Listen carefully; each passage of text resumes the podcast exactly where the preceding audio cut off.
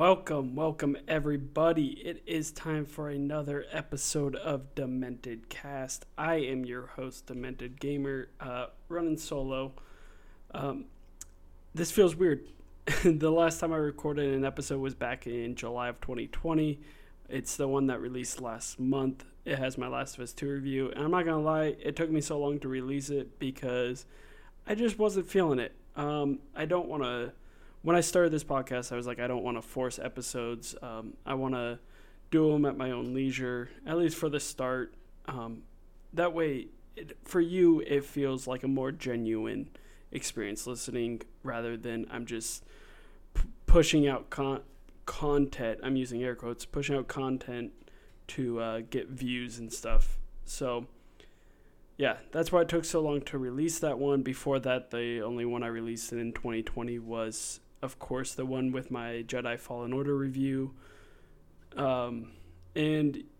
So we are back. I feel much better. I know exactly what I want this podcast to be. I have decided that I will start streaming more on Twitch. I will probably start producing some kind of YouTube content in the near future. I'm not quite sure what I want that to be yet, so just keep an eye out for that. Really, to get any kind of update when I'm streaming, when I'm getting ready to record a new podcast, whenever that YouTube content hits, or other things that I hope to have coming down the pipeline this year, one of which should be coming by at least fall of 2021 if everything goes according to plan. Just follow me on Twitter at Demented Gamer. That's gamer with a 6 instead of a G. Follow me there. That's where I'll be updating everything. And yeah, without further ado, let's get into episode 12 of Demented Cast. The first thing I want to talk about this episode, or the first few topics I want to talk about, are in the film and TV area, and a lot of this is honestly going to be pretty old news. Beginning of the year, we don't get a lot of news for really anything, so I have some stuff that was announced last month to talk about, because I planned on doing an episode sooner and I just didn't feel like it. I also wanted to wait until I beat Assassin's Creed Valhalla to do my review as a returning episode. So that being said, and then with that out of the way, we are going to get into this show because we have a lot to talk about. I got two reviews for you, actually, on this returning episode, episode 12, Valhalla, and I played Miles Morales. I do plan on actually doing a review of Ghost of Tsushima because I beat that way back in October, and I actually am dying to talk about it. I was going to put it on this episode, but I'm actually going to save it for a special episode that hopefully will be out this weekend. But anyways, the first topic I want to talk about is the fact Warner Bros. Or Warner Media announced last month that their entire 2021 theatrical release will be available on HBO Max and in theaters this year. This came as a shock for a lot of people, including myself. I didn't see them making this big of a move. I expected us to see some of maybe their smaller movies. I expected to see movies like Mortal Kombat and stuff hit HBO Max instead of getting a theatrical. And one of the reasons they got some hate for this, and one of the reasons they got hate for this move was the fact that not only did they just kind of blindside the public, but they also blindsided directors, writers, cast about this. The only people, reportedly, when this news broke, the only people that knew about it were Gal Gadot and Patty Jenkins from Wonder Woman 1984. They were given, I believe it was $1 million, and most other filmmakers did not know about this move. They were not compensated for this move, and it just felt really scummy. I liked the move because I thought it was okay because we're still dealing with COVID. We're going to be dealing with COVID-19 until 2022. And, you know, even after I get the vaccine at some point this year, whenever that is available to the general public, or like more doses are available to the general public, I still don't know if I'm going to feel 100% comfortable going to movie theaters again and doing everything like we used to do it. Like, things are not just going to go back to normal once everybody gets this vaccine. And so I thought this was a smart move, but I did hate the fact that they just blindsided all their talent with this move. It is now being reported that they have talked to certain directors and writers. They have also talked to the people that own Kong vs. Godzilla, and that will still be releasing on HBO Max and in theaters. Movies like Dune might not be. That's still being talked about. And so with this, I just want to say, like, this is cool, yet I just wish Warner Bros. Would have given everybody a heads up. They would have compensated properly for these people, because we're seeing right now with Wonder Woman, they're still not making as big of a return that they need to recoup all the costs it took to make Wonder Woman 1984. And I don't know how many new subscribers they picked up, but even with them picking up new subscribers that wanted to watch 1984 at home instead of risking it at a movie theater, that's still not going to be enough to recoup all of the costs. And so they need to work out some kind of deal with these creatives so that they could, get the chunk of money that they deserve for making these movies, especially when you have movies like Dune and Matrix 4 that I'm going to say I suspected both of those movies to make a buttload of money. I'm not as familiar with Dune as some others. I know it's big movie and like a lot of people are excited. I was excited because I had never gotten to experience the original. Or I think there's an original and then there's also a remake, and they're both older, I believe. Don't hold me to that.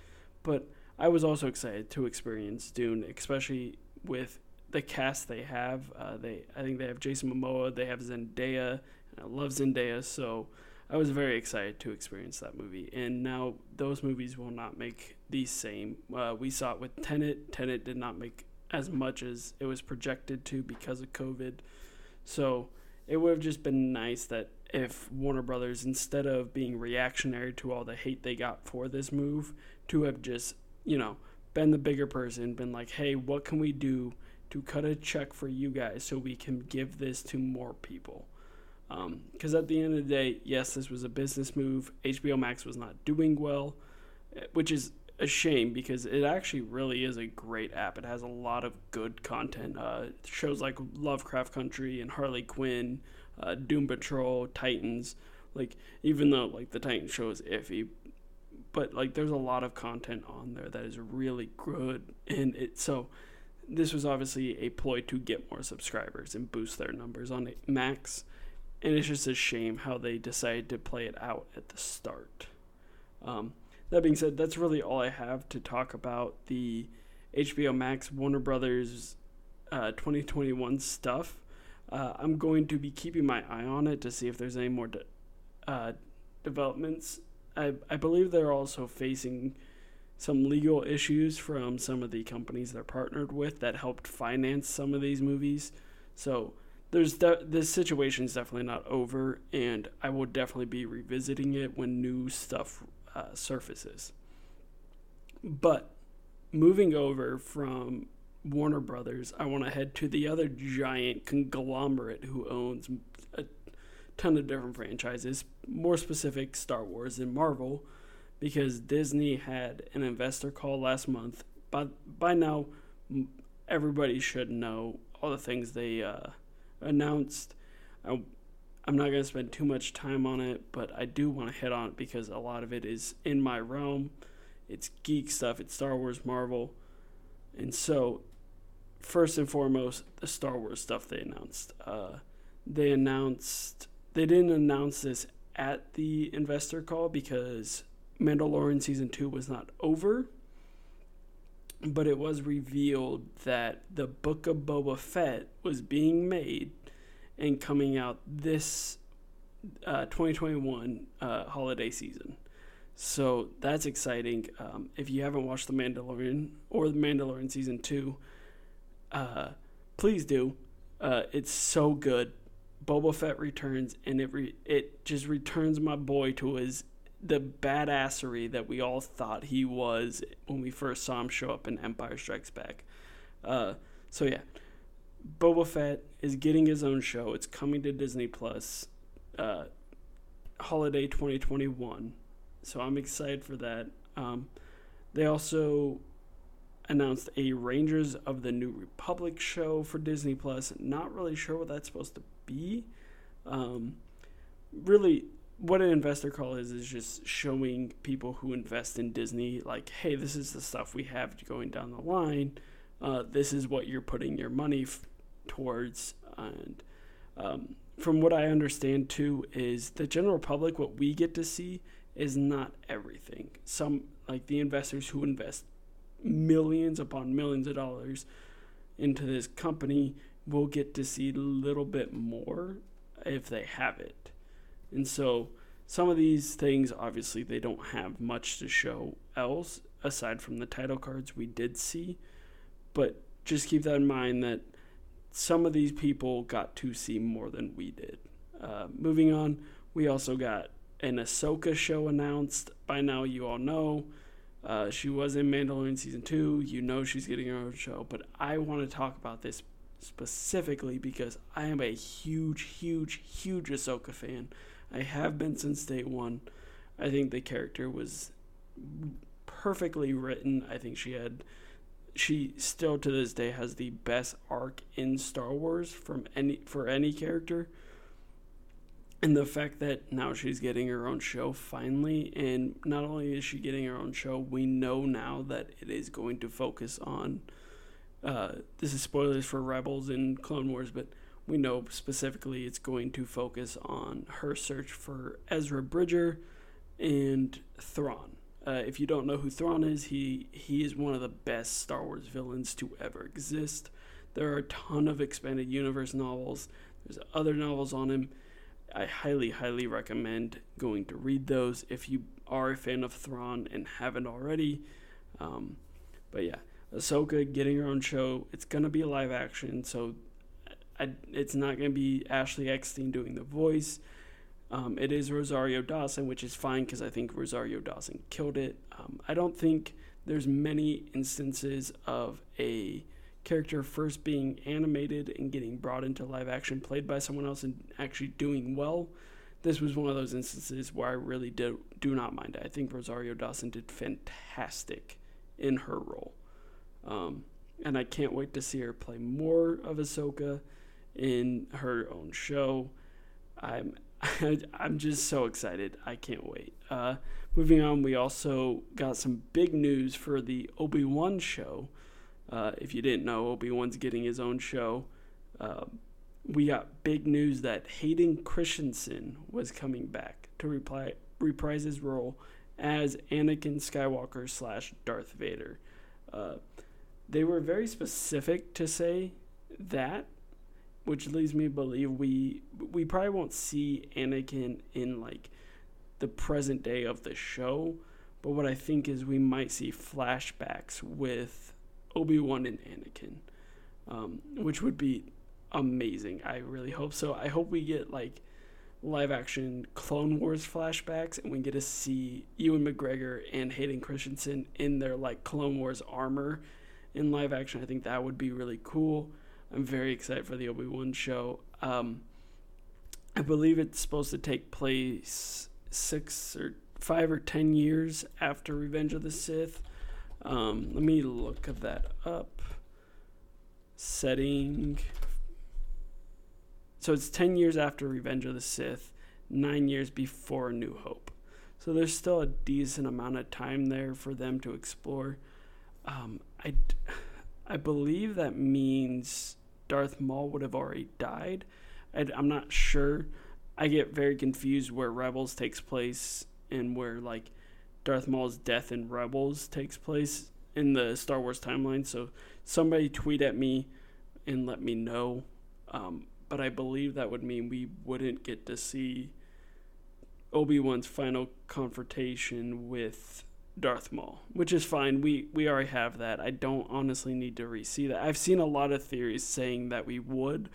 I don't think we need it. I think it's kind of pointless to waste time for this show on that when we already have it and it was done beautifully.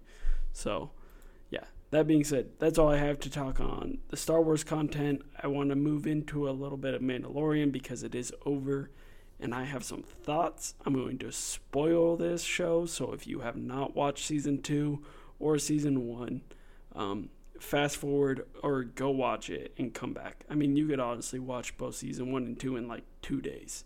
Like, pick a weekend, sit down Saturday, Sunday, watch The Mandalorian Season 1 and 2. I promise you won't regret it, especially if you're already a Star Wars fan. So, Mandalorian Season 2. It picks up, and again, spoilers, picks up with Mando and Baby Yoda, or as we know now, Grogu, traveling around trying to look for a teacher for Grogu as he was tasked. And one thing I will say that I kind of didn't like was the repetitive nature of how the story progressed. However, it makes sense for the overall show and what they're going for it. But that kind of, all right, do one thing that progresses the story and then we do a side episode that kind of does but not intertwine with the main plot. So it got very repetitive, but it wasn't to the point where it decreased the quality of the show, if that makes sense. I still enjoyed those side adventures. It's just that repetitive nature does kind of start to dwindle a little bit. That being said, the payoff at the end of Season 2 is so worth it. It is absolutely 100% worth it. We'll get there. The highlights I want to point out about Season 2, and I'm not going to stick too long on Mando, but the highlights are obviously Bo-Katan making her live-action debut. And I just want to say, if you're a Star Wars fan who said, like, oh, Katee Sackhoff looks too young, she doesn't look old enough, Bo-Katan would be older, one, no, and two, some people just don't age. Like, it's... I mean, look at Keanu Reeves. But in all reality, like, Katee Sackhoff is only a few years younger than Bo-Katan would be in The Mandalorian Season 2. So her being, like, cast wrong or whatever, like people are saying, that's just simply not true. If anything, it's the perfect casting because, one, she's already played that character, and she's played that character for years in animation. So yes, of course she should be playing that character in live action. And I think Katee Sackhoff absolutely killed it. I want to see her come back. I hope she comes back. I hope Season 3 is honestly a Mandalorian arc where Mando has to help Bo-Katan take back Mandalore and stuff. That's obviously what they're like leaning towards or they hinted at. So I hope that Season 3, or at least it progresses more in Season 3. I don't think we'll see Grogu back in Season 3. I'm sorry, I'm jumping all over the place, but I don't think we'll see Grogu back. So I think we will see that Mandalore arc either really take off and finish by the end, or at least take off and propel us into Season 4. And I think maybe the first half of Season 4 could finish it out. But yeah, so Bo-Katan is my first highlight of the show. My second highlight is obviously Boba Fett, seeing him return. We also did get the confirmation that was Boba Fett who saved Fennec Chan on Tatooine, gave her all these like cybernetic parts, and so that was cool.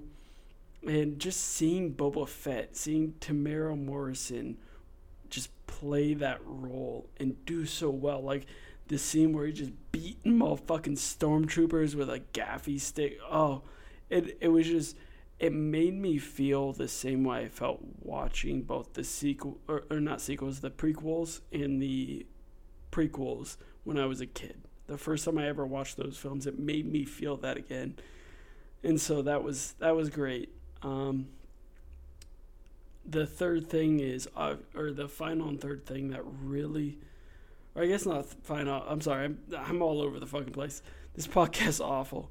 Another thing is Luke Skywalker. Seeing it was the CGI a little spotty, yes, but are we ever going to get out of that weird uncanny valley that we are in? No. Especially when you see them talk. The mouth, new rock stars, Eric Voss, follow them on YouTube and follow him on Twitter. But he did an excellent job explaining, like, because there's so many different little movements and, like, creases within the mouth, there will probably never be a time that we will be able to animate that and make it look real.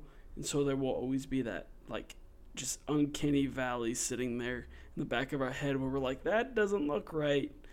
But regardless, it looked fine. It served its purpose. And another thing I want to shout out Eric Voss for doing is in his breakdown, he shows you how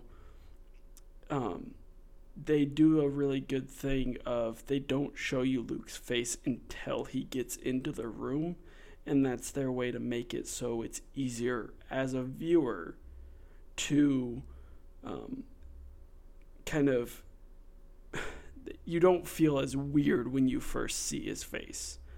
Because you just saw all this action and Luke being a complete badass. Which, by the way, I love people on Twitter who were putting up Rogue One's Darth Vader sequence with Luke Skywalker's sequence in Mando.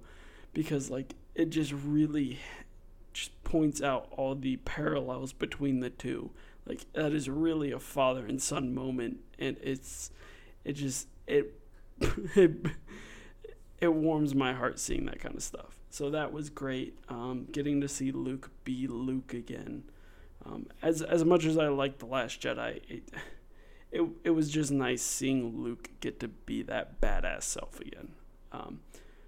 Now my final real favorite thing about season 2 was obviously getting to see the live action introduction of Ahsoka Tano, played by Rosario Dawson. I love Rosario Dawson. I think she's a fantastic actress in anything she does, and getting her to or seeing her portray one of my favorite characters was just phenomenal. I had been fan casting her, as many people in the Star Wars fandom have, for years now.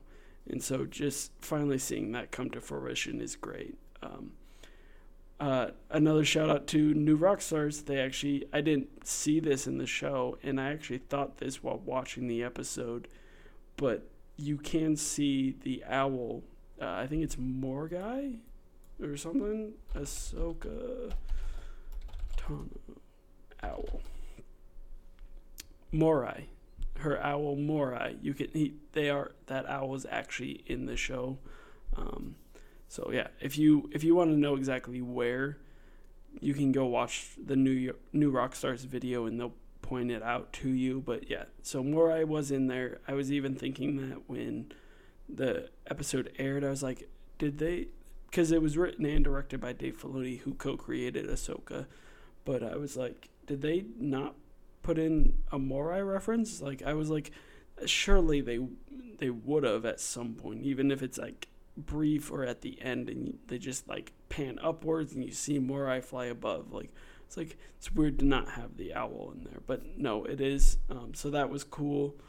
And then that episode in particular is my favorite, not only for Ahsoka, but one thing I want to point out, and I didn't see a lot of people pointing this out, and when I watched it with one of my friends, I even said this to him. I was like, the parallel of Ahsoka fighting the one chick, I don't remember her name, but Ahsoka fighting her in that little like chamber area is very like Japanese inspired film.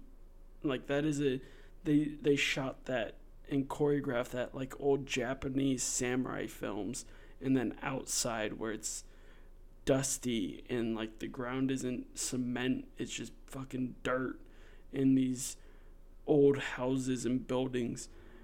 You have Mando facing somebody in an old spaghetti style Western duel, and like the two parallels of those scenes, and George Lucas going on record multiple times to say those were the two genres that really inspired him when it came to Star Wars, just was so fantastic. And this is the reason why I think Lucasfilms needs to keep paying Dave Filoni to make these projects. Like him and people like Jon Favreau, just they need to stay on the payroll because of things like that.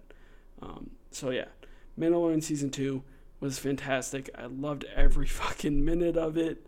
I have my gripes, but for the most part, those gripes are small or they're easy to look past, and I can just focus on what I loved. So yeah, before we head into Marvel stuff, I gotta get some water because this talking is.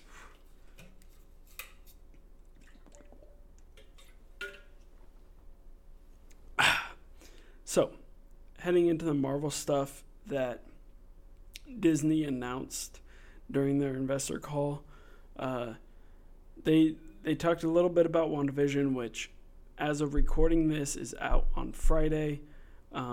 This is probably either going to go up late tonight or tomorrow. So depending on when you listen, it's coming out on 2 days or it's already out. They talked about Winter Soldier, which is only going to be 6 episodes. And I believe they said between I believe they've revealed by now it's between 40 and 50 minute episodes.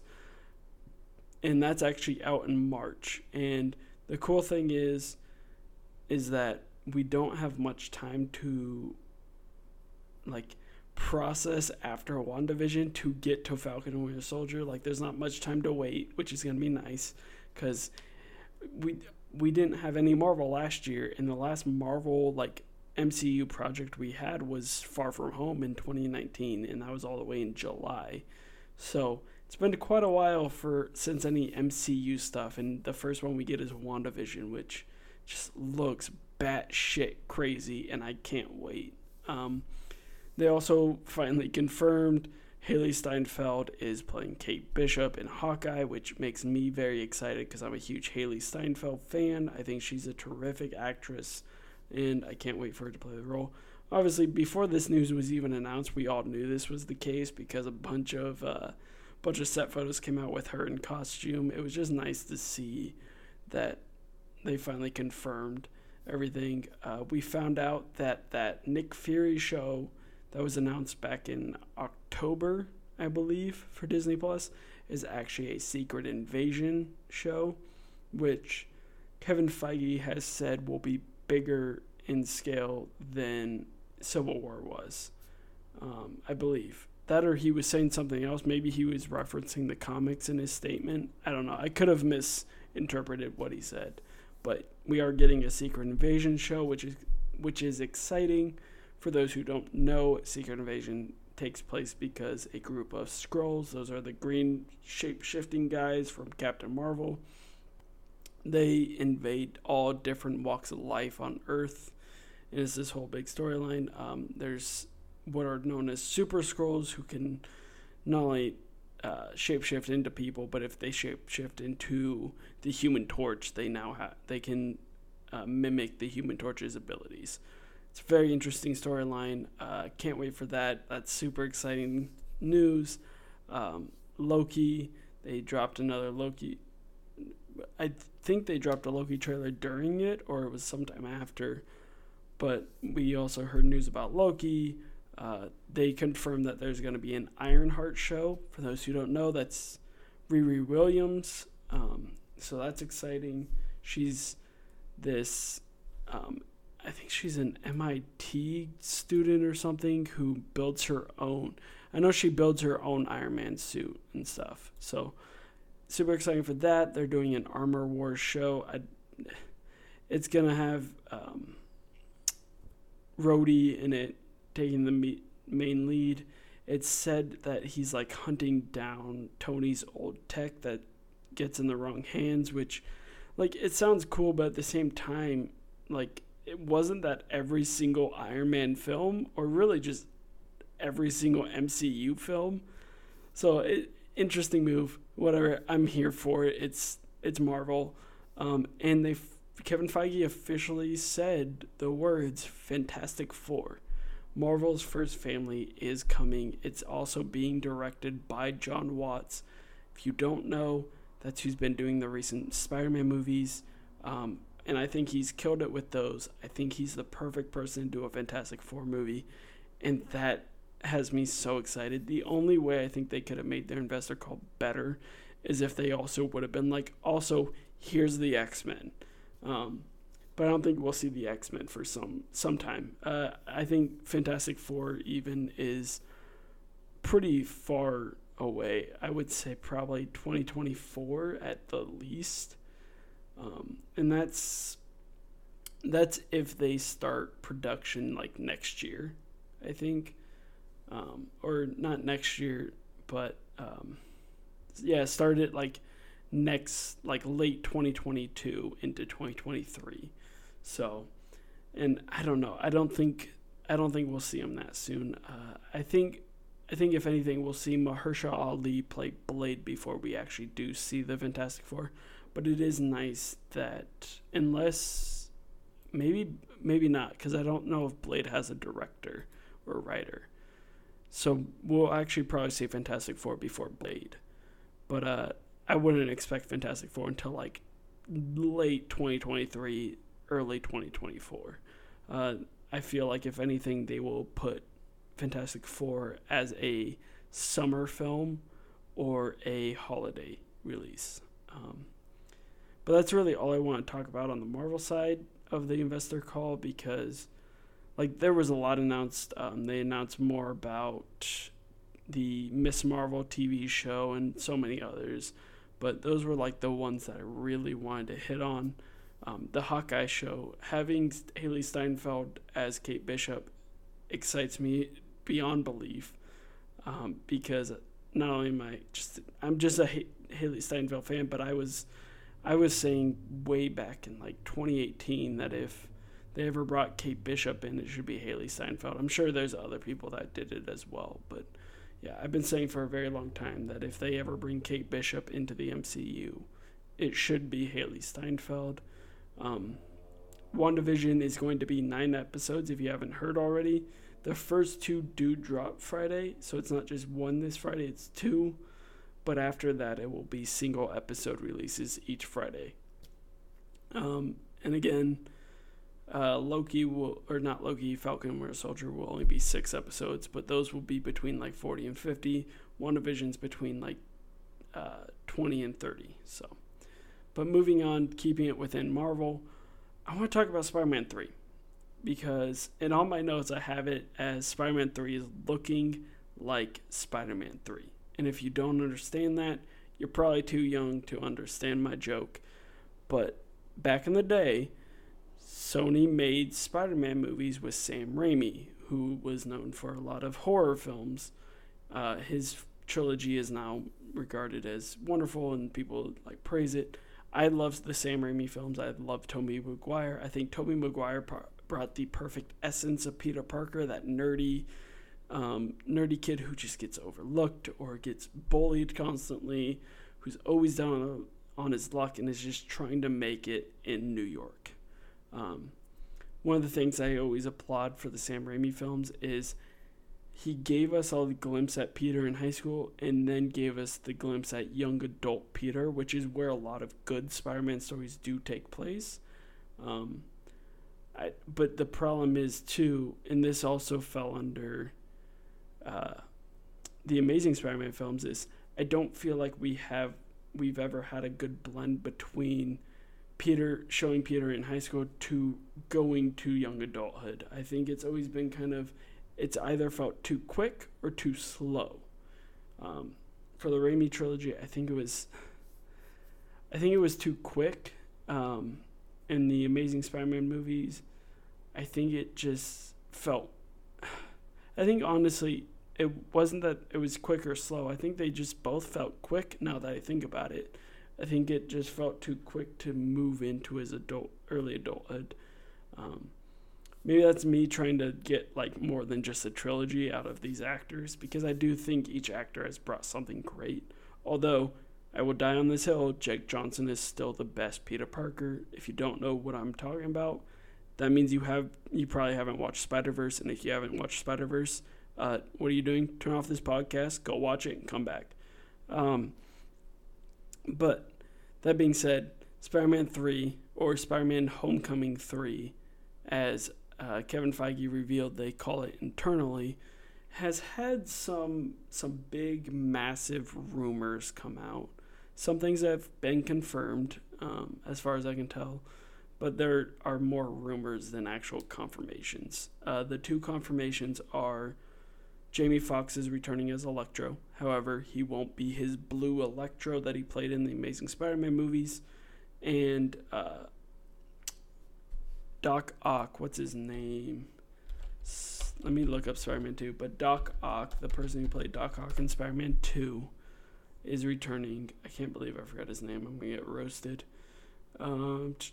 Alfred Molina, who played Doc Ock in Spider-Man 2 during the Raimi trilogy, will be reprising his role as Doc Ock. The rumors include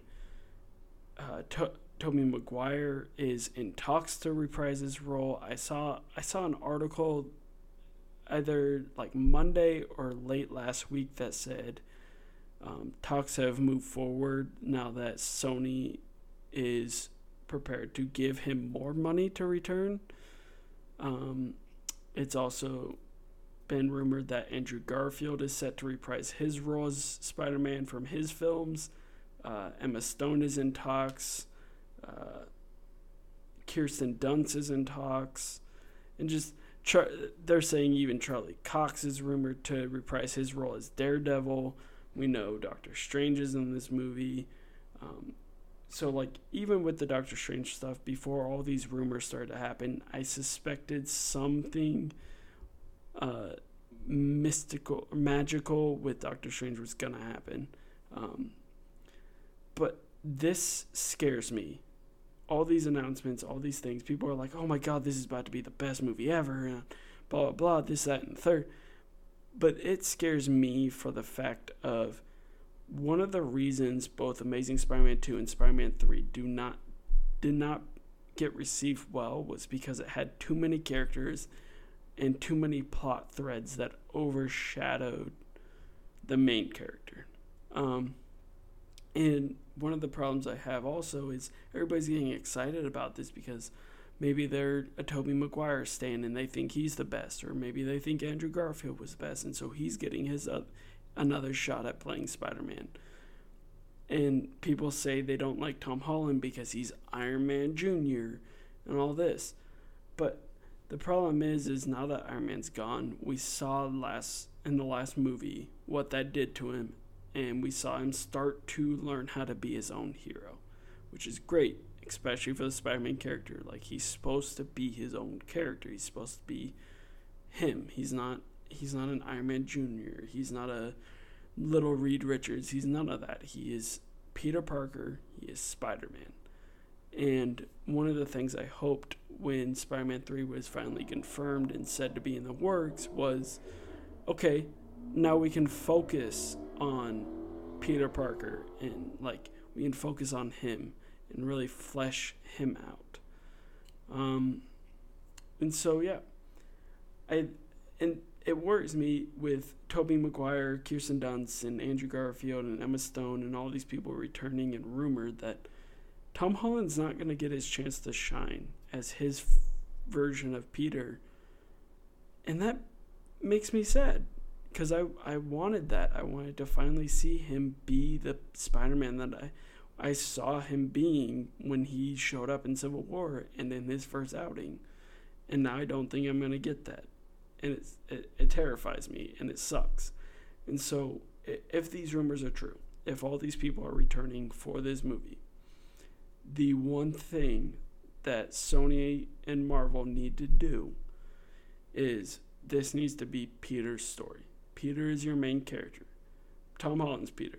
He's your main character. He's your sole focus. One of the reasons Spider-Verse works and it doesn't feel like when there's no main character and characters constantly are falling by the wayside is the fact that from the very start and to the very end, that was Miles' story. And Miles was our focal point.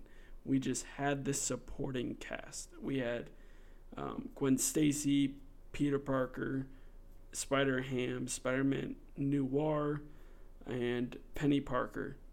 And they were supporting characters for Miles. But Miles, it was Miles' story. It was about him becoming his own Spider-Man. And that's what they need to make Spider-Man 3 or Spider-Man Homecoming 3, whatever it's going to be called. And I think one good way to do that is we pick up with Peter Parker swinging through New York after the events of Far From Home. Like, we pick up literally within seconds after that happening. And Peter races through the streets of New York. And he's trying to think of where he can go to hide. And he's scared about going home because people might figure out where he is and try to rush his home. He can't go to his school. He's trying to think of all the places he might be able to go to stay safe. And one place he thinks of is, there's a building on, I think it's, where, hold on, Sanctorum location. He's like, there's a building on 177A Bleecker Street. And he heads over to the Sanctum Sanctorum, and we meet with Doctor Strange, and he gets roped in to this multiverse, conundrum. And maybe because he's Spider-Man, when he gets pulled into the multiverse, instead of just going to the straight multiverse, we are introduced to the web of Hold on, I can't remember what it's called.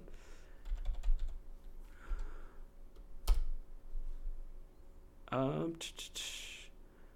don't remember what it's called. There's an actual word for it in comics where all the spider people are connected and intertwined. Anyways, he gets pulled into that. And now he's multiverse hopping, going to these different universes. Doctor Strange is trying to chase him down. Maybe he does eventually get him before they go back to their universe. But for most of it, it's Doctor Strange trying to chase him down while he's hopping to different multiverses. And two of the universes he goes to are Raimi's universe and the Andrew Garfield universe. And he learns from both of them what it truly means to be a hero, and what it means to be not only Spider-Man, but what it means to be Peter Parker. And part of what connects all of them, they have one thing that connects all of them, and that is Uncle Ben. The reason Marvel or the MCU has not touched on Uncle Ben is because we saw it both in Spider-Man, in the Raimi trilogy, and in the Andrew Garfield movies. And Marvel just, they were like, you know what, people understand it. They didn't want to pull a Batman where every single time we have a new Batman, we see his origin. They were like, no, people don't want to see that. They know this character. They know what's going on. We don't need to touch on that again. They've gotten a lot of flack because Uncle Ben is a very important part to his character. But now I think is the perfect time to touch on Uncle Ben. And especially if you're going to have these other two actors in there playing their respected roles, you can have that be the thing that connects all three of them. And maybe now, since Tom Holland's Spider-Man has been falling through the multiverse like this, he has clashed other universes together, and now you have people like Electro and Dr. Ock and all these others teaming up, or just maybe even, honestly, I think you really could just do Doc Ock and Electro being the ones to team up. And now Now these three have to come together. Peter not only has to learn his lesson, but he also has to help these two as they all try to clean up this mess and go home. And if the rumors about Charlie Cox are true, when he goes back home, he's sitting there in court, doesn't have a lawyer, until Charlie Cox shows up and tells him to be quiet or shut up, I think is the line. So that would be cool. I doubt it would even go that way. I think the Charlie Cox rumor is really far-fetched. I think it's more likely we could just get the two Spider-Men. We could see Kirsten Dunst, MJ, and possibly Emma Stone's Gwen Stacy. I doubt it, just because I think Emma Stone's pregnant right now, so there could be some problems with that. But yeah, I think those two are more likely. I doubt Charlie Cox is in it. If anything, it would make more sense for Charlie Cox to reprise his role in the She-Hulk TV series for Disney Plus.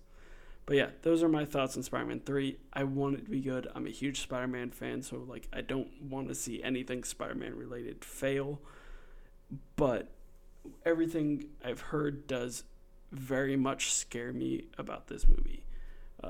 But honestly, we don't have long to wait. It comes out December 18th, I believe. Let me look that up. I believe it's December 18th of 2021.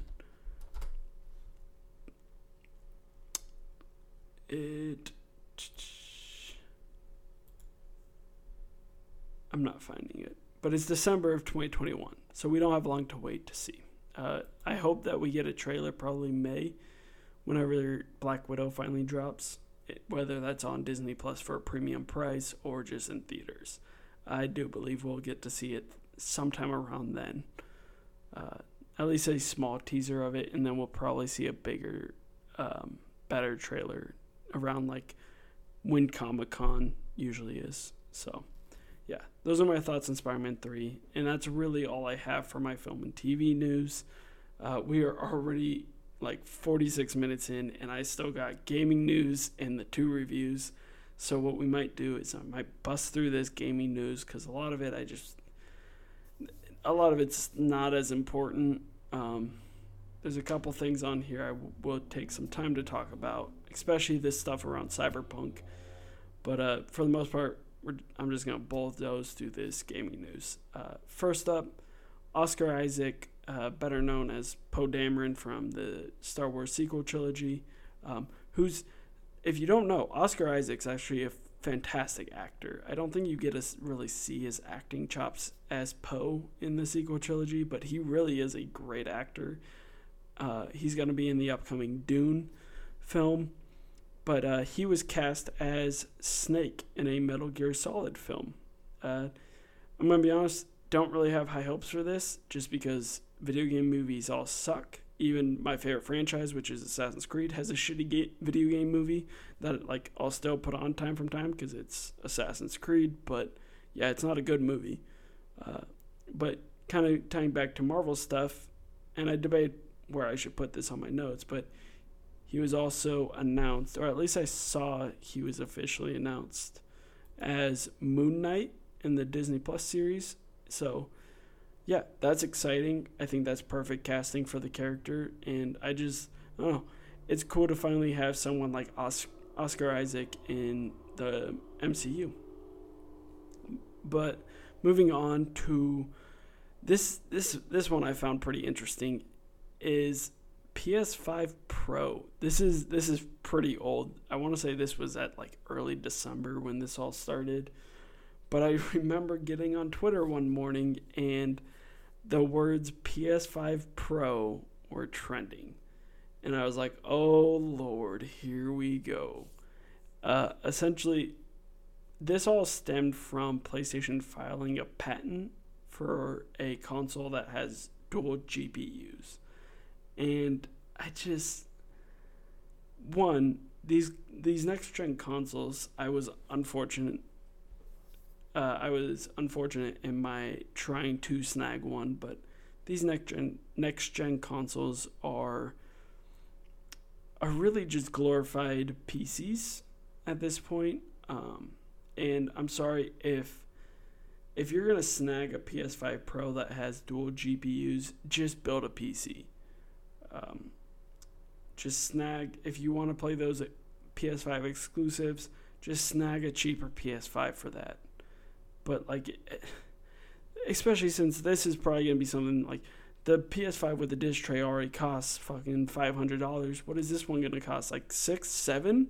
Maybe they do two PS5 Pros, one with the dish tray, one without, and the one without is $600. The one with is $700. Like, take that $700, build a PC. Like, I just, especially since there's a new line of there's the 3080 series now. GPUs are gonna go down in price, so yeah. This kind of just frustrates me that we're already having this conversation about a PS5 Pro. As far as I know, PlayStation still hasn't really talked anything about like this patent, so we'll have to wait and see. But I'm gonna be honest, this is just frustrating. Like, I feel like we're just inching closer towards a future where console manufacturers are just going to be like, look, we have a modular console, which, guys, a modular console is just a PC. Like, you're just buying a PC with the PlayStation branding on it. But I feel like we're just ever so closer to that future, and I hope to God we're not. I really hope to God that this is just for something else. Maybe it's an early patent for a PS6. Maybe they're just jumping on it 7 years quicker. So yeah, that was a thing that happened late last year. And before I move on to the Game Awards stuff, because I want to talk about the Game Awards, I'm going to talk about this Cyberpunk 2077 mess. By now, all of you should know Cyberpunk 2077 finally came out. It released on PS4, Xbox One, Xbox One X, Xbox One S, PS4 Pro, Xbox Series X, Xbox Series S, PS5, and PC. Oh, and Google Stadia, which, by the way, if you're worried about buying it on a base console and you don't have a beefy PC, or you weren't fortunate enough to get a next gen console, but want to play Cyberpunk still, I would recommend just getting it off Stadia. That's probably gonna be your best bet. You're gonna run it. I've heard the Stadia version's honestly probably the best version of the game. So, yeah. It finally released, and it released to some pretty harsh things being said about it. And I played it. I have a base PS4 model. I don't have a PS4 Pro. I don't have a PS5. I don't have that beefy of a PC. I honestly only have a 970 in my PC. It's not that beefy. I did try to run it on this PC, which, oh boy, don't do. I thought I was going to fucking break my PC. But, so I originally bought it on my PS4 because I didn't know if I should get it on my PC and try it. And it's rough. It's very, very rough. I saw a lot of people saying, oh, I'm playing on a base PS4. I haven't had that many issues, and y'all just blowing this out of proportion. And that kind of frustrates me, because I think a lot of people need to realize, like, your singular experience does not speak for the majority. If a majority of people are saying that, like, this game is crashing all the time, it's got all these bugs, it's virtually unplayable, like, there's some merit to it.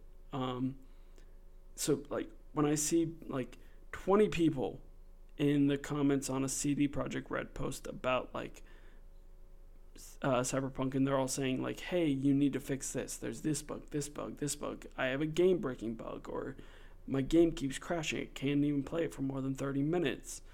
And then that one person going, oh, you're all just being babies. Like that shit's annoying. It's dumb. It's fucking stupid. And you're just being ignorant.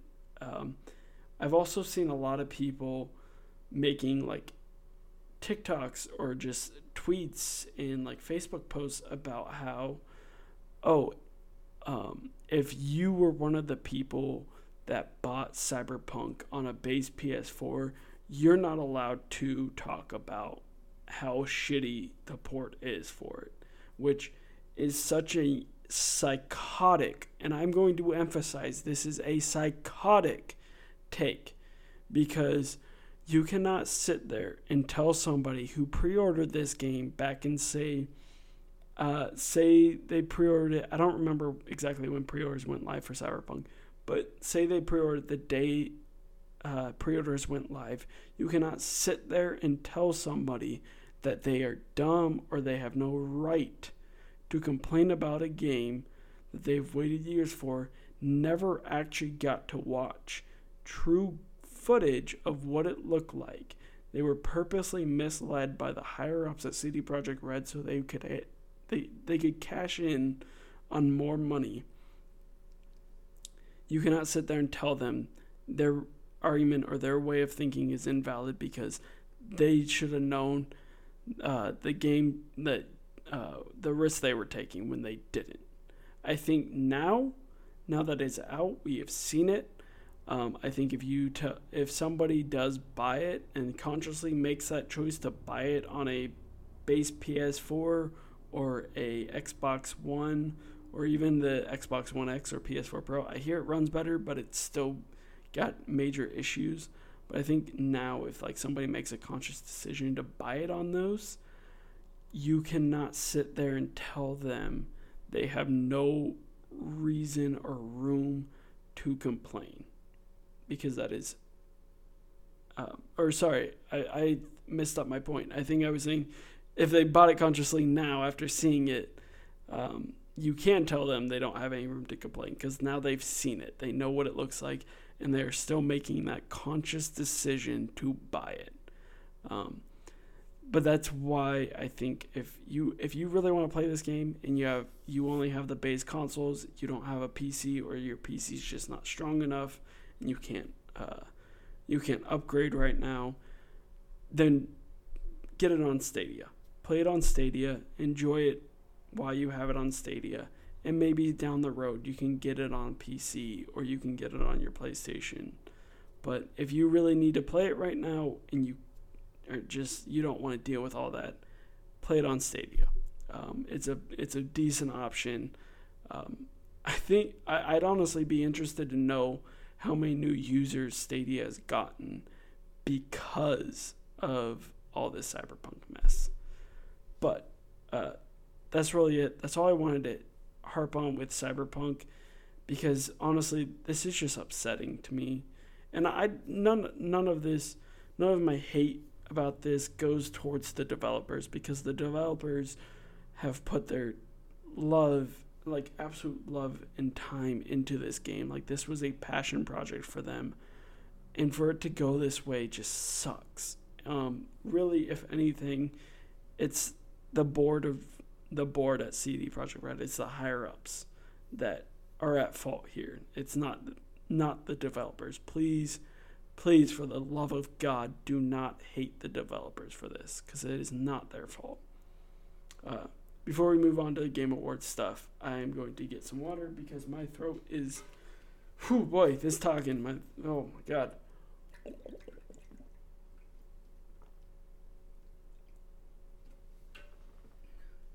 All right, Game Awards. Game Awards happen again in 2020. I think... They always happen on like December 7th or something, December 10th, something like that. They happen pretty early in December, and they're always so interesting to watch nowadays. And honestly, this year I had them on in the background while I was playing. I think I was playing Valhalla at the time when I had it on in the background, and I'm not going to lie, I wasn't that invested, because once I saw how many categories The Last of Us 2 was up for, I knew that they were more than likely going to sweep the Game Awards. They were up for... Let me bring the webpage up real quick so I can see exactly what they won. But yeah, so once I saw how many awards they were up for, I kind of just figured they would sweep most of it, and that's really what happened. The Game Award I'm not gonna lie, the Game Awards kind of lost some credibility this last year. Jeff Keighley's looking a little sus.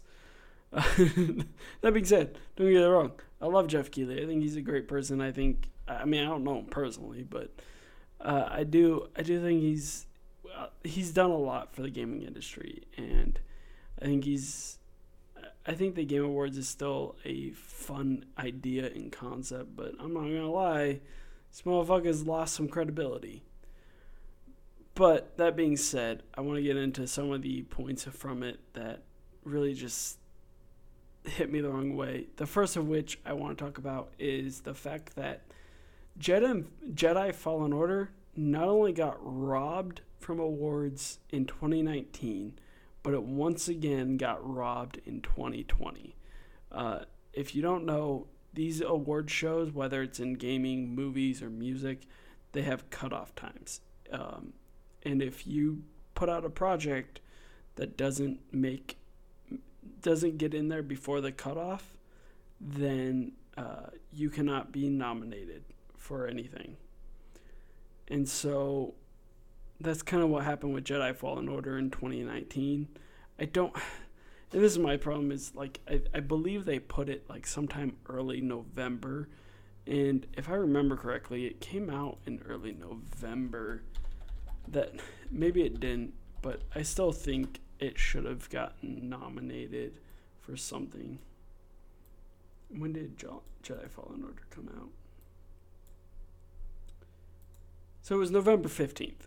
I feel like that is a decent enough time for it to come out and there be time to get it a nomination for something at least.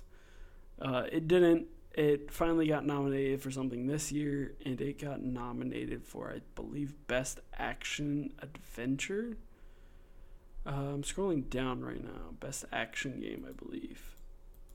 No, it did not.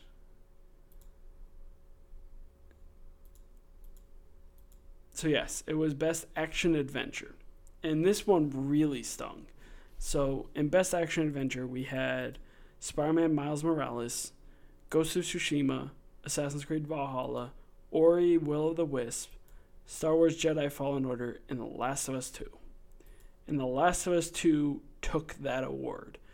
And I'm sorry, but when you're up against these games, I haven't played Ori, either of the Ori games. I know I should. I really want to. They look beautiful. I've heard so many amazing things. But like when you're up against games like Miles Morales, Ghost of Tsushima, Valhalla, and Fallen Order, and even Ori, like, I don't feel like Last of Us really deserves an action adventure award. That, especially with Jedi Fallen Order, where the combat is so nice, it's so fluid, and I just feel like such a badass Jedi when I play it. And the fact that it got fucking snubbed again at the Game Awards because of Last of Us Part 2 just infuriates me. Like, I actually get angry thinking about it. And so that rubbed me the wrong way. Another thing that was cool to see was, and Last of Us couldn't take this one, would it? I can't talk. Last of Us couldn't have taken this away from this game because, you know, there's no multiplayer in Last of Us. If it did, I'd really start to question the Game Awards. But Among Us won Best Mobile and Best Multiplayer Game, which makes 100% sense. Like, the game came out in 2018 and just, boom, ramped into popularity at the end of 2020, like in September. And I think, like, it absolutely deserved it. I don't think there was really any question. What games was it up against? Let's see. So in Best Mobile Game, it was up against Call of Duty Mobile, which is a good game, but I don't think a lot of people are still playing it. It was up against Genshin Impact, which also rose up this year, but I don't think it ever grew past Among Us, Legends of Runeterra, and Pokemon Cafe Mix. Yeah, like those last two, no. Genshin, I think the only one in here that could be like have a case made for it is Genshin, but like I said, I don't think Genshin really rose past Among Us at any point. Where's best multiplayer in here? I don't know. I'm done looking for it, though. I'm not spending too much time on Game Awards because this whole thing is fucking frustrating. So Last of Us was up against Ghost of Tsushima in a couple categories. Game of the Year, Best Action, I believe Best Narrative. The voice actor for Jin Sakai was up against both Ellie and Abby. Laura Bailey and who else? Who voices? What's her name that voices Ellie? Ashley Johnson. Who? Like, don't get me wrong. As much as I hate The Last of Us, and I will consistently shit on The Last of Us Part 2, just to make fanboys pissed off. I think Ashley Johnson and Laura Bailey both did fantastic jobs. Also, shout out to Laura Bailey. She voices... I know the Avengers game isn't... Like, it's a shit game, but she voices Black Widow in that. And Black Widow, she nice in that game, not gonna lie. But I do think both of them did fantastic. I think when it comes to best voice acting, I gotta give it to my boy Jin Sakai. I think the voice actor for that...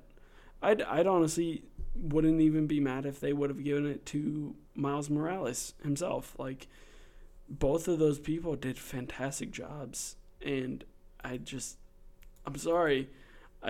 don't like Last of Us, and the fact that it swept so many categories really pisses me off. The one award I will say I was not mad to see was Best Audio Design. I think it absolutely deserved that. Last of Us 2 has some of the best audio design I've ever heard in a game. It was up against Doom, Half-Life Alyx, Ghost of Tsushima, Resident Evil 3 Remake, and yeah, it took it, and I'm not mad at that. I think I haven't played Resident Evil 3's Remake. I honestly never beat Resident Evil 2's Remake. As much as I love Ghost of Tsushima, I don't think I would have given it to it. And then I didn't play Doom Eternal, and I don't have VR. So I only played 2 games on here, and honestly, I don't think I'd give it to Ghost. So I think Last of Us 2 absolutely deserved this, in my opinion. It also won... What else did it win? It won Innovation and Accessibility... I don't know. I've heard apparently you can play this game blind and have a fantastic experience. I don't know about that. Laura Bailey, as I mentioned, won Best Voice Acting. I think she did fine as Abby. As much as I didn't. Honestly, if anything, it was just more I didn't care about Abby, and I think I went into why I don't really care about Abby as a character in that game in my review. But yeah, so she won. And the last 2 awards it took home were, obviously, it took Game of the Year, as we all know now, which, I'm sorry, I'm going to say it again, Ghost of Tsushima got robbed. I think Ghost of Tsushima was such a better game, not just gameplay-wise, but narratively. It was a better and well-put-together story than Last of Us 2 was.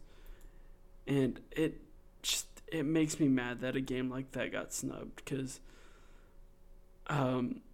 you could tell Sucker Punch made a labor of love. Like, the team that made Ghost of Tsushima just put their fucking blood, sweat, and tears in that game, and they just put all their passion and love into it. And you can really feel that. I've heard Hades is good.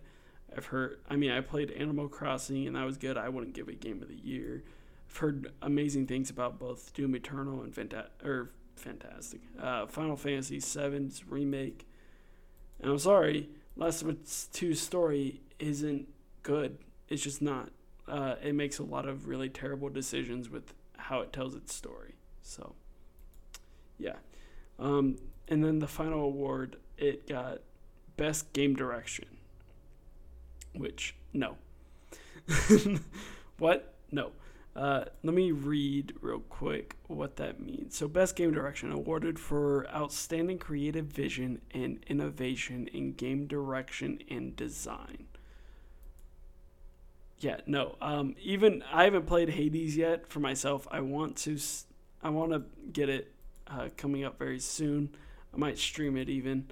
But like even from the gameplay I've seen of that, I think that deserves it more than Last of Us 2. From what I've seen of Final Fantasy VII Remake, it deserves it more. And even Half-Life Alyx really got robbed at the Game Awards. And the thing that pisses me off even more, every time they showed the director for Last of Us 2, like they showed his face when they announced they won. Dude, this man looked so surprised. Like he was like, "Wait, what? We won? We won an award?" So like the fucking Naughty Dog didn't even think they'd win awards. But yeah, all right. Ghost of Tsushima did win one award at least. They won Best Art Direction, so they got something, I guess. But I'm tired of talking about Last of Us 2 in the Game Awards. Fuck them. Fuck the Game Awards.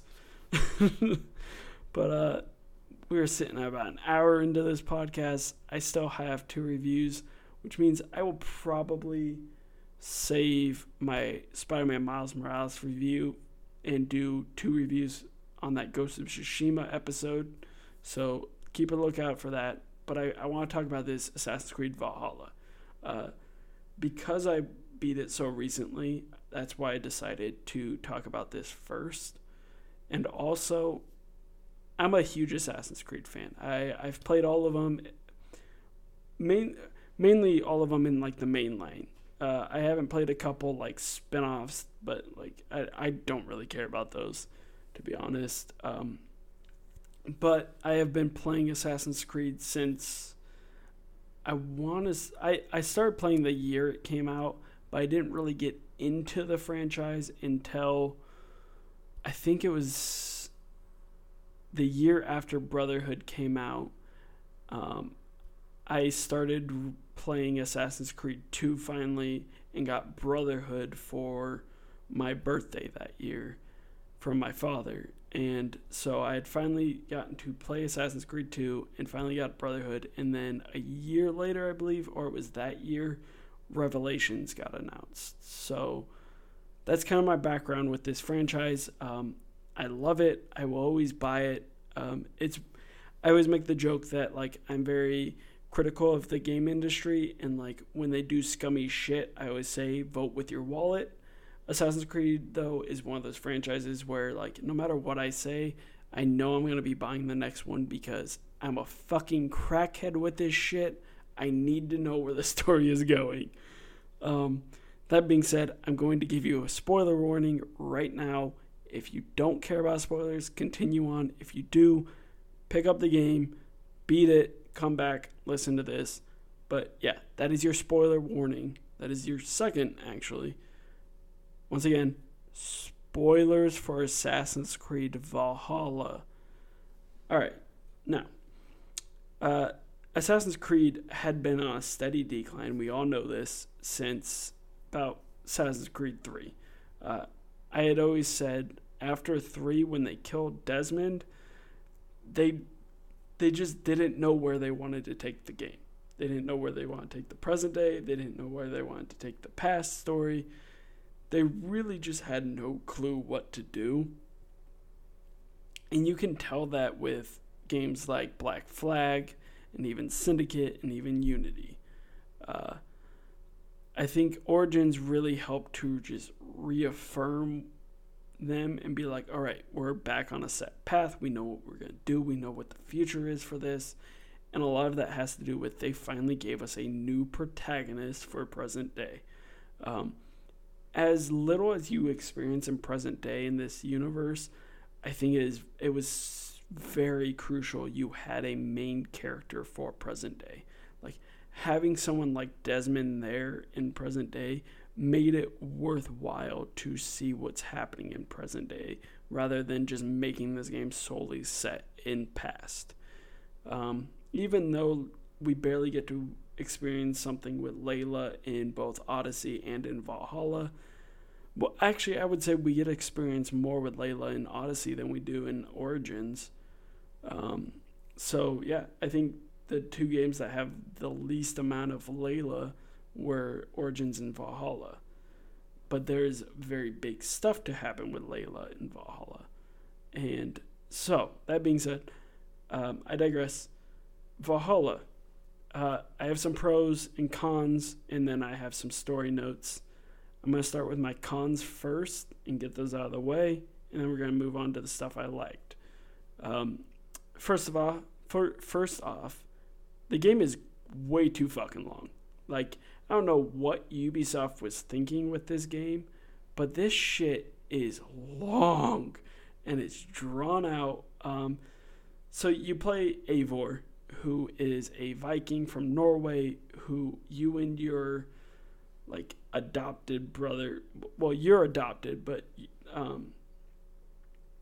you and your brother Sigurd leave your home in Norway and go to England to like make a new settlement there called Ravensthorpe. And through this, you also go throughout England making alliances with different places, meeting a lot of interesting people, which sounds cool in theory.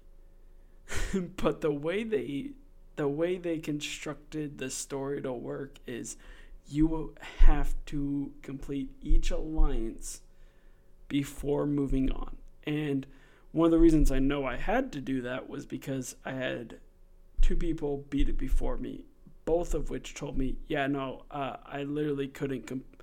They were like, yeah, I literally didn't get any new story stuff until I finished my final alliance saga. And that's how they break it down, is each alliance is a saga. It's a story. And so...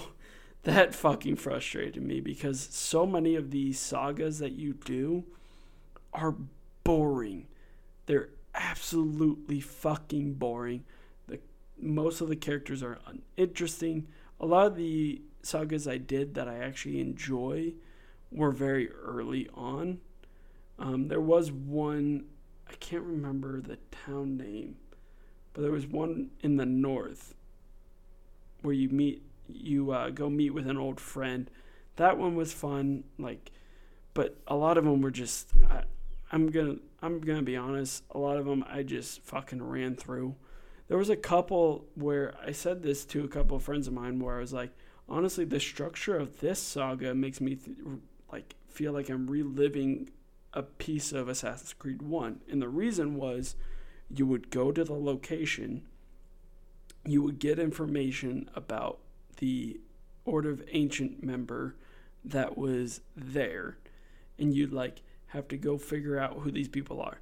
My problem was, as familiar as it felt to Assassin's Creed 1, which was kind of nice, that going to a location, talking to someone who in Assassin's Creed 1 would be a mentor in the Order, but this is just a ally or soon to be allies or friend giving you information, and then you going and searching for it throughout the town. They were very short-lived, and it honestly just felt like it didn't fucking mean anything. You didn't really have to search. It felt like a half-assed way to make it feel like Assassin's Creed 1 mission structure. So, as cool as it was for that, it was also very much a letdown, because I was like, oh shit, this is kind of like Assassin's Creed 1, and then it just was over, and just fucking like that, it was over, and I was like, oh, that was boring. And it happened once, and I was like, that was a cool saga. I enjoyed that. As kind of short as it was, I still enjoyed it. And then it happened again and again and again, and I was like, okay, no, now they're each saga started to just feel the exact same as the next. And I was like, okay, but why do I have to do all these? There's got to be a reason I'm doing these before I can continue the overall story. And part of the overall story is Sigurd believes he is descended from gods. You meet Folke, who, fuck that bitch. I'm going to tell you right now, fuck her. She's an evil fucking bitch. I hate Folke. But she pretty much poisons his mind and takes his arm, fills his head that he's descended from gods and he's meant for greater than this and blah, blah, blah. That all was a very interesting aspect to the story. And once you rescue him from Folke, that part of the story just fucking disappears for another like 60 hours. And you just have to do all these sagas. And once you finally get done with that last saga it allows you to do, you have to go finish the story stuff. And then it becomes interesting again. So let me reiterate. You start out in Norway, go to England, start building these alliances. You get a lot of interesting story stuff with Eivor in England building these alliances. You also have two members of the Hidden Ones at your settlement. Well, only one technically. Basim is the other one. He kind of goes off for a little bit. Him and Sigurd go off for a little bit. And then when Sigurd's captured, he goes off for a little bit. And then he's back until the end of the game. And I'll get there. And so you have this very interesting hook until it just becomes dead and everything becomes mundane and boring and not a lot happens. I honestly just was like, you know what? I just want to know how my story ends with Sigurd, so I'm just going to fucking run through the rest of these sagas. And I did. And honestly, I'd say it's fucking worth it because that ending was absolutely crazy. It's probably as crazy as what happens at the end of Assassin's Creed 3 with Desmond's death. And I just loved every minute. And I was in complete, as an Assassin's Creed fan, I was just in complete fucking awe watching it all play out. And part of it's just because Sigurd takes you to this weird place in Norway. Like, first, you get a very, like, nice moment where you and Sigurd go and see his father, and, like, Sigurd apparently tells him, like, I'm greater than this, and blah, blah, blah. It's just a very nice moment, character moment.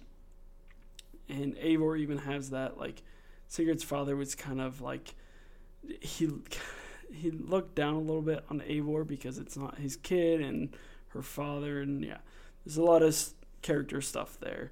But like that moment when Sigurd goes back to face his father after they left in the middle of the night so long ago, they just have a very nice like goodbye moment. And so Sigurd takes you to another side of Norway where you and him get off the longship and trek up this hill of snow, which let's just fucking say, Ubisoft, please never do that type of shit again, because that was boring as fuck. That shit reminded me, like, that made me think I was replaying the intro to fucking Red Dead Redemption 2, going through the goddamn snow, and you're just sitting there holding your controller like, So he takes you there, you walk into, and me and my friend were in a Discord call, and I was like, oh fuck, is he taking me to first Civ location? Oh god, yes, let's go. And it was. Like I said, I'm a huge fan. I'm a nerd with this stuff. And we were going. We go in there, and he takes you to this machine, and you see a woman sitting up there. Eivor says her name. I can't remember what it is though. But you see her like hooked to this machine in the air, and you walk past, and there's a similar like you only like see the top half of it, but it's like that sphere shape that Desmond put his hand on in Assassin's Creed 3. So my first initial thought was, god damn it, not this shit again. Are they gonna kill Layla the same way they killed Desmond? It's like, this is not okay. And they go there. Sigurd activates the machine, and both Sigurd and Eivor, there's four arms, two of them attached to their backs and like lift them up in the air. Eivor wakes up and she's in Valhalla. And all this is for Civ Tech. Like, it's not actually real. It's a simulation. She's in the Matrix now. And she has like this Groundhog Day situation. Like, every morning she wakes up, they walk into the hall, the gates open, the battle horn cries, they run out battle, and then it repeats. And then she starts seeing flashes of her father. And eventually it eats at her. Sigurd tries to make Eivor happy by creating a fake construct of her father, but she finds out it's fake, gets pissed off at him, and finally just wants to leave. Freya, the goddess Freya, is there, and she basically, Eivor basically has to break out of this Matrix simulation she's in. When she does, she gets Sigurd out. They have a really nice moment. I banged Sigurd's wife. So he kind of told me, like, hey, I know that. That's some fuck shit you did. And I was like, oh, sorry, bro. And the ending I got was Sigurd goes back with me, and we all live happily ever after in England. But I will say, like, all of that, everything from going back after the Last Alliance, meeting Sigurd, him telling you it's time. Because ever since you rescue him, he just speaks in these weird, like, oh, my fate, or I'm not like you. And, like, he just speaks in this weird way, and he finally tells you, like, it's time, follow me, come with me, we're going back to Norway, and all this other shit. Like, all of that, even the character moment you get with Sigurd and Eivor is wonderful. It's absolutely wonderful. It works 1,000%. But the mid-game stuff, the thing you have to do to get to that point is so slow, is so awful. I can't get over it. Because if you don't know, you get to go to Asgard. And I was like, oh, dope. They did the Atlantis DLC in Assassin's Creed Odyssey for that DLC. And that shit was fun. Like, I love it. And I was like, cool, it should be like that. No, Asgard is boring. It is the most boring thing I've ever done in a video game. I hate it. I hate it all the way. And so you do that stuff. And I only did the first part of Asgard. There's supposed to be another spot you go, but it's unimportant. It's unrelated. You don't have to do it to, like, beat the game. There's also another alliance where you go to America, and that stuff was cool because you meet some Native Americans in America, and. When I found out it was America, I was like, oh, dope, this is it. This is where I go to America. It's kind of a letdown. Like, what you do there is kind of a letdown. It's very short-lived. I believe I can go back whenever, but, like, the story aspect of it is very short-lived. However, it sets up for the future of the franchise, but it's a future we've already seen. Because, and I do believe that was Connor's, or what, like, that is Connor's tribe. The tribe Connor is born in, I believe, is the tribe Eivor met. The reason I believe that is because the person Eivor is hunting down is not her father's killer, or maybe it is her father's killer, or it's like the son of her father's killer, or something like that. Like, there's a deep personal connection to the person she's going there to kill. But in doing so, she finds a apple of Eden that she gives to the natives there. And so I believe that is Connor's tribe. When they're speaking, they all speak in their native language, and it very much sounds like Connor's tribe's native language. So that's what makes me believe that is his tribe. But so that was really cool. But yeah, all that mid-game stuff to get to that end point is boring. It's too long. I beat this game with 94 hours or something like that. I was damn near 100 hours into the game before I could beat the main story. And like I said, like at the halfway point, I finally just decided to run through. So I was already at my halfway point by the time I was like, I'm not doing a lot of side stuff. I'm literally going to go from alliance to alliance to alliance so I can just beat this game. And I still put damn near 100 hours into it before beating it. And that to me is just so mundane. Because I don't feel like there's still quite a bit of endgame content there, but I don't know if it's enough to really make me want to put another 100 or another even like 30 to 60 hours in. So, yeah. I kind of got off track with my cons, but I'll try to go back to my cons.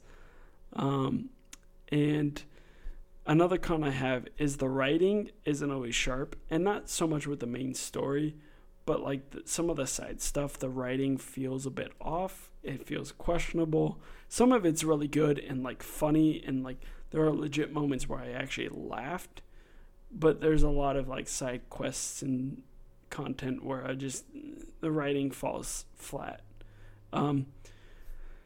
The horse stamina was something I was very much against. Just adding stamina into it in general, I was against. Stamina in combat's not too bad because as long as you make contact and you're hitting enemies, your stamina will refill. So like in combat, it's not that big of a deal. Even the horse stamina wasn't as big of a deal. It works like The Witcher, where if you stay on the main road, you won't waste horse stamina. It's when you go off.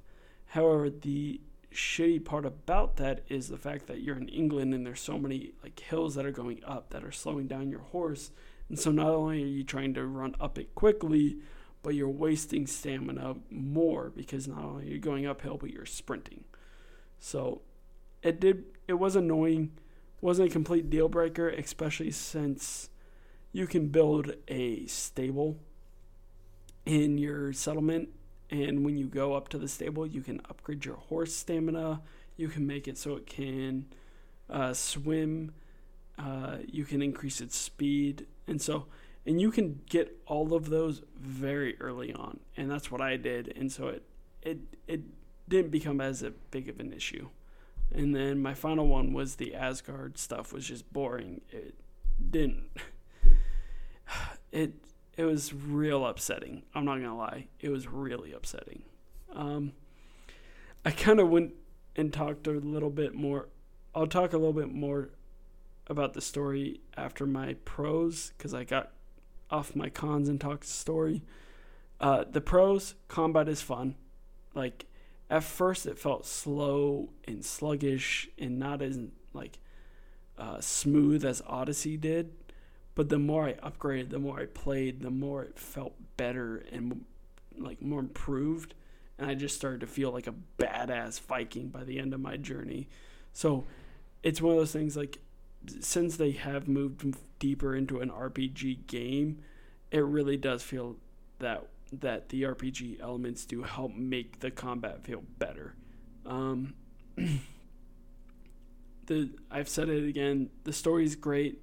When you're actually dealing with the story, it's all that middle chunk stuff with the alliance building that sucks. The changes to the gear I have actually both in my pros and cons, and the reason I have it in both is Odyssey really lacked when it came to gear because there was an abundance.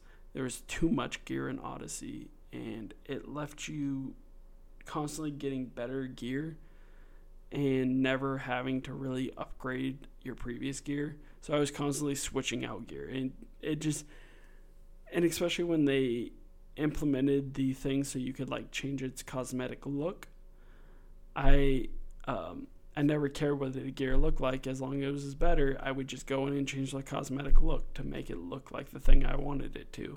Make Cassandra look more like an assassin. So like,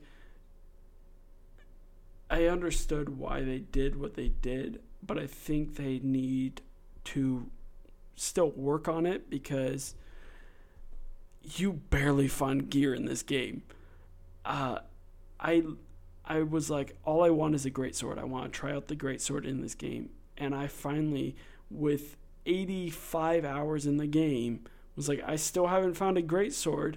I've literally only found 3 different bows, and 2 of which suck. Like, by that point, I had already upgraded one bow enough to where I was like, this bow's just fine. Like, this bow doesn't do much else for me. This one doesn't do much else for me. The only other bow I would occasionally switch to was the, like, hunter bow, I believe it is. The one that, like, you can shoot rapid fucking arrows. But even then, like, I was like, most of my gear I've already upgraded either all the way or enough to when I do find new gear, there's no reason to switch. So the way they did it was okay because they decreased how much gear there was in the world, which helped, or which incentivized me to upgrade and keep gear longer. But they did it to the point where by the time I did find new gear, it wasn't, there was no reason to use it. There was no reason to switch my great axe to a great sword. I only did it because I wanted to fight with a great sword. But even then, I fought with it for a little bit and switched right back to my great axe because I needed to do more damage. So it was a pro and a con to me. Those are really it. I don't, like, as I was typing them out, I was like, there's not a lot of pros, but there's also not a lot of cons. Valhalla feels very mid. It's not the best game of the franchise, but it's not the worst game of the franchise. It's just mid. It's another entry. It serves its purpose, and it serves it well, and it has a lot of issues, but there's also a lot of things to love about playing the game. Heading back into the story, that's really where Eivor and Sigurd's journey ends. I won't go too much on once they get back to Norway. I think that stuff I would rather somebody just play rather than listen to me talk about it, because a lot of it's just more character stuff. Once you are doing all this, you also go back. Once you finish all this, you go back into present day. And you see Layla with, I didn't even mention this, Shauna and Rebecca are back in this game, which Rebecca's, like, facial animation looks weird. Like, it definitely, I expected it to look different because they've gone through multiple different engines since last seeing her.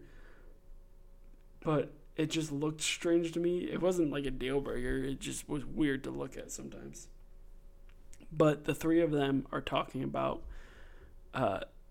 everything, and essentially we learn that when Desmond saved the world from the solar flare in 2012, the device he activated has continually been building up energy since then, and it was going to cause a destruction to the world. I can't really go too much into the nuances of it all.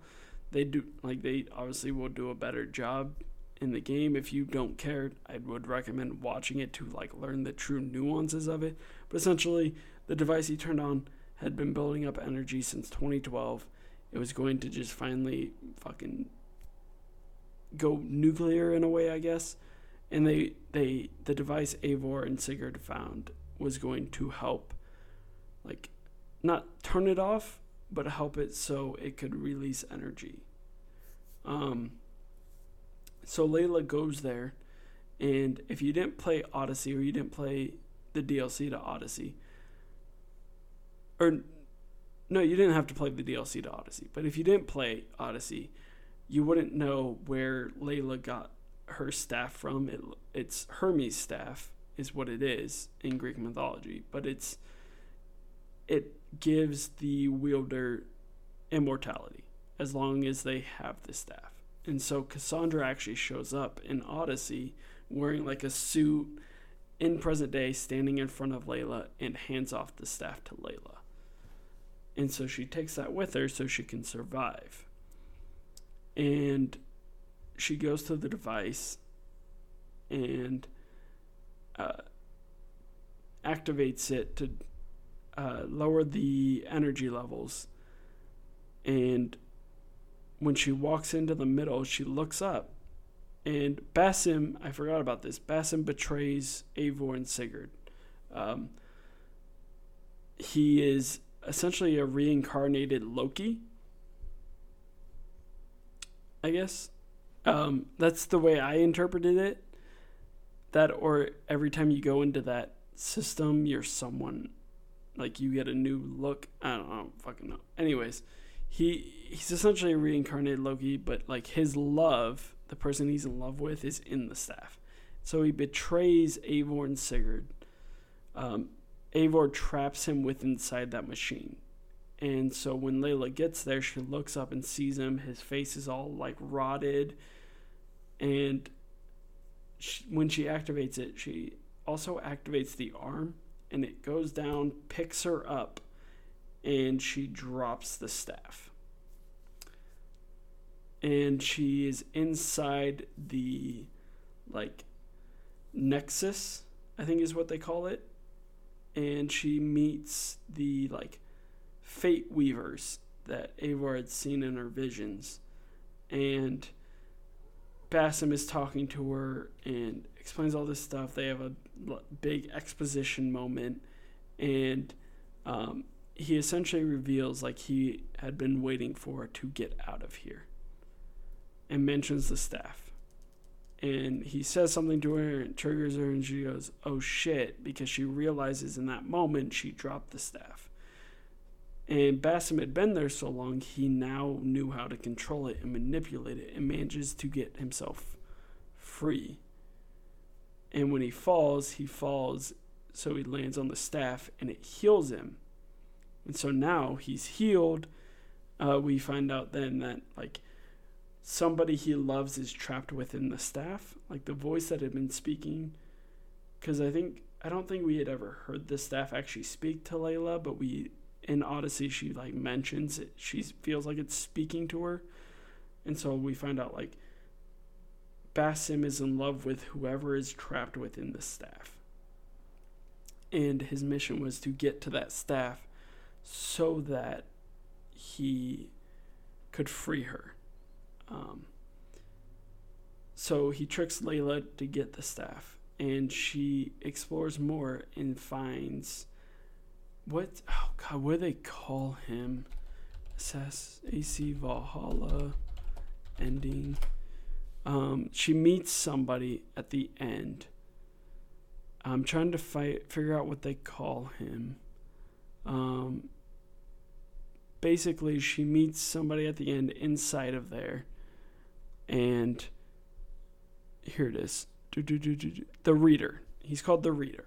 And all we see is a silhouette of a man, glowing bright. And he's in front of, like, this, like, it looks like a tree. And it's essentially parallel timelines of events that could happen or might happen. And when I tell you that I screeched like a happy little girl, I mean it. Because when I heard the Reader speak, I was like, that's Nolan North. That's Desmond Miles. I was so happy to hear that Desmond technically wasn't dead. And, like, he could be back in this form. And they actually mention Desmond's death in 2012. And from where it looks, he doesn't recognize that he used to be Desmond. Like, it sounds like whatever happened to him in Assassin's Creed 3 when he became the Reader, he lost his memory of being Desmond. And so now this is the only life he knows. He just sits there and reads these multiple different timelines, these multiple different outcomes. And that was just, it was so cool to hear Nolan North's voice as Desmond. And I remember I had tweeted something when I first started playing. I walked up to the computer in present day, and there's, like, audio files of, like, Desmond talking to I think there's one talking to Sean and Rebecca, or they're both talking to Sean. But I remember tweeting out, like, oh my God, it's so amazing to hear Nolan North voice Desmond reading or listening to these audio files in Valhalla. And Nolan North actually liked the tweet. But then to get to the end of the game and see, like, Nolan North actually had a part in the game again was... It made me so happy. And what happens at the end really just makes me wonder what they're doing going forward. Because when Origins came out and I finished it, I was like, okay, it seems like Ubisoft is finally back on some sort of track with these games. They have some sort of plan. And so it made me excited because I was like, where are they going to go? And now I'm even more like, where the fuck do you go from here? Because Layla has the chance to leave. But she wants to figure out and help the reader find a timeline where they don't have to come back to this machine to stop the energy buildup. Or no, that's not what it is. It's... they know a second solar flare is going to happen even stronger. And this time, they don't think they are going to be able to... they're going to be able to stop it. And so Layla stays behind to help the reader, a.k.a. Desmond, find a way to fix everything. And in talking about fixing everything, Layla mentions going back to 2012 and saving Desmond. Now... I don't think we will see that play out. I think Ubisoft was doing that in a sense of people are obviously going to talk about it, and that's why they said it. And they honestly probably were just setting up just in case they decide to ever do something like that. I don't think that's actually like in the plan. But I do think it was just a fun callback because that is Desmond. But yeah, we see Basim leave, and he meets up with Sean and Rebecca. They go back to the location they were in America. And yeah, Basim is now in present day. He's now with the assassins. They have a fun moment inside the cabin where where Basim's like, so we're assassins, not hidden ones anymore. And do we still have mentors and all this stuff? And when he asks about, do we still have mentors, who's ours? They say William Miles. And Basim goes, I would like to meet this William Miles. And they tell him they can pull him up on a video chat. And he goes, no, I want to talk to him face to face. So William Miles is coming back, which is cool. Basim being in present day is very interesting. I want to know, I'm just so interested to know where they're going to go from here. I can't wait for the next one. I don't think we're getting one this year. I think we don't get another one until 2022, which is fine by me. I can wait another year. Sounds like they have a pretty good content plan for Valhalla anyways, so I don't think we'll really need a new Assassin's Creed this year. But yeah, overall, I think Valhalla is a solid entry. I think it does a good job at... because of where it's placed in the timeline, I think it does a good job at calling forward to previous games. I think it does forward at moving the story forward. Gameplay is fun. The overall mission structure and just how the game plays out could have been done better. I don't think you should have... the alliances and building those alliances should not have been required to beat the game. Especially because I think it's only two of them are actually part of the story. Not all of them are part of the actual story. So that was a bummer. The game is too long. Ubisoft, please learn from this. Also, we don't need 5 fucking maps. I forgot to mention that. There are 5 maps in this game. Don't ever do that again. Please. Please, please, please. If somebody from Ubisoft ever hears this... I don't know why you would, because this podcast sucks. But if you hear this, please never do 5 maps again. Never do this alliance stuff again where I have to beat all of them before I can progress. It just because I honestly, most of them I ran through and just had no idea what I was, why I was there, or what I was actually doing, because I just didn't care. So yeah, overall, I think Valhalla is a fine pick, fine thing, or a fine game to play and pick up. I don't know if I could recommend it at 60, but because I had 10 crashes. In my 100 hours on this game, I had 10 crashes altogether. I experienced multiple frame rate drops. I experienced textures popping in. Not a lot, a couple times though. Things were glitching, like through my hand and stuff. Things glitch through walls. So, like, the game technically is not great. It looks good, but it's got a lot of issues technically as well. I think if you're going to pick this up, I've heard the PC port is not great. I feel like if you're going to pick this up, either have a next-gen console or have even a previous-gen console. I don't know if you should pick it up on PC, though. If you know who the Black Hokage is, he didn't uninstall because he had a game-breaking glitch. Game-breaking bug in the first 20 minutes of his game. So, and he was playing on PC. So, I'd recommend picking this up, but maybe wait until the price drops down to like $40. Let them try to iron out some of the technical issues with the game before picking it up. There's so many other games to play. You can play Cyberpunk. You can play Immortals Phoenix Rising, which, fantastic game. I'm in the middle of that right now. If you didn't play Final Fantasy VII Remake, play that. Like, there's tons of other games to play. Pick up Miles Morales if you have a PS4 or PS5. But yeah, I'd recommend picking this up when the price drops. It's a good entry into the franchise. I think I'd still say Origins is the best one out of this new trilogy of the games, and then Odyssey, and then Valhalla. So it really just goes in order from when they were released for me. But yeah, that's all I have on my show notes. Like I said, keep an eye out for that special episode. I'll do my Miles Morales and Ghost of Tsushima reviews on that episode. And that's just because I'm almost at 2 hours on this game, or on this podcast. I'm done talking, my throat dry. I need more water. Oh, God.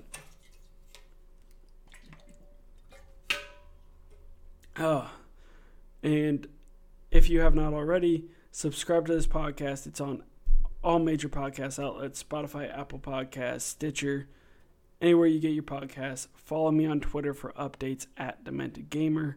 You can also follow the official Demented Media Twitter. I don't tweet on that a lot just because I stopped doing articles, but I probably will start as soon as more and more things start to happen, whether that's Twitch, YouTube. I'm trying to finish up my novel, and I'm also trying to finish up my first ever script. So as things start happening, I'll start tweeting on that one as well. But yeah, Demented Gamer on Twitter, Demented Media. Follow me on Twitch, Demented Gamer. Pretty much all my socials are the same. So that is it for episode 12 of Demented Cast. I hope to catch you guys on the next one. Peace.